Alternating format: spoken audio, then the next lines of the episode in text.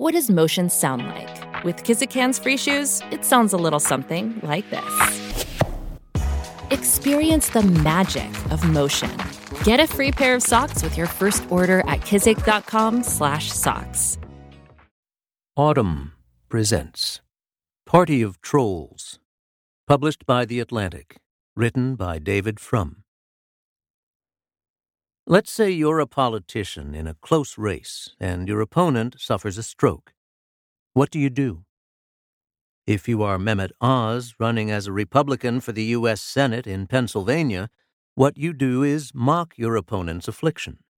In August, the Oz campaign released a list of concessions it would offer to the Democrat John Fetterman in a candidate's debate, including We will allow John to have all of his notes in front of him, along with an earpiece so he can have the answers given to him by his staff in real time. And we will pay for any additional medical personnel he might need to have on standby.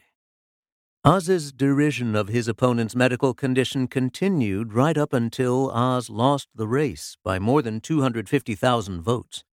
Oz's defeat flipped the Pennsylvania seat from Republican to Democrat, dooming GOP hopes of a Senate majority in 2023. A growing number of Republicans are now pointing their finger at Donald Trump for the party's disappointments in the 2022 elections, with good reason. Trump elevated election denial as an issue and burdened his party with a lot of election denying candidates, and voters decisively repudiated them. But not all of Trump's picks were obviously bad. Oz was for years a successful TV pitchman, trusted by millions of Americans for health advice. The first Muslim nominated for a Senate run by a major party, he advanced Republican claims to represent 21st century America. Oz got himself tangled up between competing positions on abortion, sometimes in consecutive sentences, precisely because he hoped to position himself as moderate on such issues. But Oz's decision to campaign as a jerk hurt him. When his opponent got sick, Oz could have drawn on his own medical background for compassion and understanding. Before he succumbed to the allure of TV, Oz was an acclaimed doctor whose innovations transformed the treatment of heart disease. He could have reminded voters of his best human qualities rather than displaying his worst. The choice to do the opposite was his, not Trump's. And Oz was not unique. Many of the unsuccessful Republican candidates in 2022 offered voters weird, extreme, or obnoxious personas. Among the worst was Blake Masters, a candidate for the U.S. Senate in Arizona. He released photos and campaign videos of himself playing with guns, looking like a sociopath. He lost by nearly five points. Trump endorsed Masters in the end, but Trump wasn't the one who initially selected or funded him. That unsavory distinction belongs to the tech billionaire and Republican donor Peter Thiel, who invested big and early in the campaign of his former university student. Performative trolling did not always lead to failure. Florida Governor Ron DeSantis indulged in obnoxious stunts in 2022. He promoted anti vaccination conspiracy theorists he used the power of government to punish corporations that dissented from his culture war policies. He spent $1.5 million of taxpayer money to send asylum seekers to Martha's Vineyard. But DeSantis was an incumbent executive with a record of accomplishment. Antics intended to enrapture the national Fox News audience could be offset by actions to satisfy his local electorate, restoring the Everglades, raising teacher pay, and reopening public schools early despite COVID risks. DeSantis's many Republican supporters must now ponder what happens when and if the governor takes his show on the road. Pragmatic on state concerns, divisive on national issues, plays a little differently in a presidential race than it does at the state level. But the early indications are that he's sticking with divisiveness. A month after his reelection, DeSantis is bidding for the anti vax vote by promoting extremist allegations from the far fringes that modern vaccines threaten public health. A generation ago, politicians invested great effort in appearing agreeable. Ronald Reagan's warm chuckle, Bill Clinton's down home charm, George W. Bush's smiling affability. By contrast, Donald Trump delighted in name calling, rudeness, and open disdain. Not even his supporters would have described Trump as an agreeable person. Yet he made it to the White House all the same, in part because of this trollish style of politics, which has encouraged others to emulate him. Has our hyperpolarized era changed the old rules of politics? James Poniewozik's 2019 book, Audience of One, argues that Trump's ascendancy was the product of a huge shift in media culture. The three big television networks of yore had sought to create the least objectionable program. They aimed to make shows that would offend the fewest viewers. As audiences fractured, however, the marketplace rewarded content that excited ever narrower segments of American society. Reagan and Clinton were replaced by Trump for much the same reason Walter Cronkite was replaced by Sean Hannity. It's an ingenious theory, but as Poniewozik acknowledges, democratic politics in a two party system remains an inescapably broadcast business. Trump's material sold well enough in 2016 to win, with help from FBI Director James Comey's intervention against Hillary Clinton, Russian hackers amplified by the Trump campaign, and the mechanics of the Electoral College. But in 2020, Trump met the political incarnation of the least objectionable program Joe Biden, who is to politics what Jay Leno was to late night entertainment. Trump led Republicans have now endured four bad elections in a row. In 2018, they lost the House. In 2020, they lost the presidency. In 2021, they lost the Senate. In 2022, they won back the House, barely, but otherwise failed to score the gains one expects of the opposition party in a midterm. They suffered a net loss of one Senate seat and two governorships. They failed to flip a single chamber in any state legislature. In fact, the Democrats gained control of four, one each in Minnesota and Pennsylvania, and both in Michigan. Plausible theories about why Republicans fared so badly in 2022 abound. The economy? Gas prices fell in the second half of 2022 while the economy continued to grow. Abortion?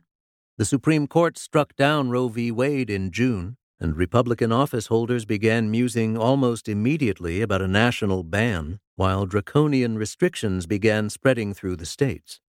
Attacks on democracy? In contest after contest, Republicans expressed their contempt for free elections, and independent voters responded by rejecting them. All of these factors clearly played a role, but don't underweight the impact of the performative obnoxiousness that now pervades Republican messaging. Conservatives have built career paths for young people that start on extremist message boards and lead to jobs on Republican campaigns, then jobs in state and federal offices, and then jobs in conservative media.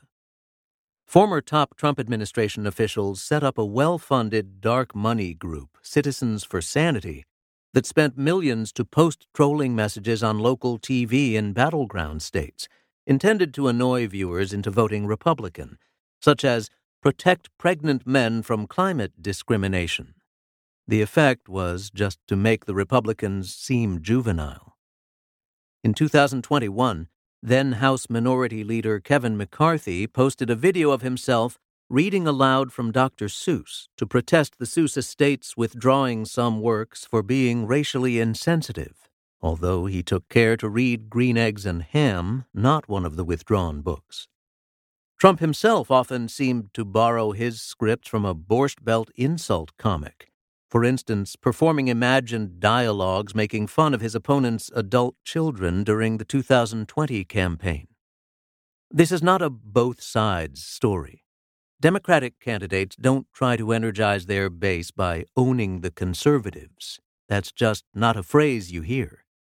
The Democratic coalition is bigger and looser than the Republican coalition, and it's not clear that Democrats even have an obvious base the way that Republicans do. The people who heeded Representative Jim Clyburn's endorsement of Joe Biden in South Carolina do not necessarily have much in common with those who knocked on doors for Senator Elizabeth Warren's presidential campaign. Trying to energize all of the Democratic Party's many different bases with deliberate offensiveness against perceived cultural adversaries would likely fizzle at best and backfire at worst. On the Republican side, however, the politics of performance can be, or seem, rewarding, at least in the short run. This pattern of behavior bids fair to repeat itself in 2024. As I write these words at the beginning of 2023, the conservative world is most excited not by the prospect of big legislative action from a Republican House majority, and not by Trump's declared candidacy for president in 2024, or by DeSantis's as yet undeclared one, but by the chance to repeat its 2020 attacks on the personal misconduct of President Biden's son, Hunter. In the summer of 2019, the Trump administration put enormous pressure on the newly elected Zelensky administration in Ukraine to announce some kind of criminal investigation of the Biden family. This first round of Trump's project to manufacture an anti Biden scandal exploded into Trump's first impeachment. The failure of round one did not deter the Trump campaign. It tried again in 2020. This time, the scandal project was based on sexually explicit photographs and putatively compromising emails featuring Hunter Biden. The story the Trump campaign told about how it obtained these materials sounded dubious. Hunter Biden himself supposedly delivered his computer to a legally blind repairman in Delaware, but never returned to retrieve it. So the repairman tracked down Rudy Giuliani and handed over a copy of the hard drive. The repairman had also previously given the laptop itself to the FBI. Far fetched stories can sometimes prove true, and so might this one. Whatever the origin of the Hunter Biden materials, the authenticity of at least some of which has been confirmed by reputable media outlets, there's no dispute about their impact on the 2020 election. They flopped. Pro Trump Republicans could never accept that their go to tactic had this time failed. Somebody or something else had to be to blame. They decided that this somebody or something was Twitter, which had briefly blocked links to the initial New York Post story on the laptop and its contents. So now the new Twitter and Elon Musk allies who have been offered privileged access to the company's internal workings is trying again to elevate the Hunter Biden laptop controversy and to allege a cover up involving the press, tech companies, and the national security establishment. It's all very exciting to the tiny minority of Americans who closely follow political schemes. And it's all pushing conservatives and Republicans back onto the same doomed path they followed in the Trump years stunts and memes and insults and fabricated controversies in place of practical solutions to the real problems everyday people face. The party has lost contact with the sensibility of mainstream America, a huge country full of decent people who are offended by bullying and cruelty. There's talk of some kind of review by the Republican National Committee of what went wrong in 2022. If it happens, it will likely focus on organization, fundraising, and technology.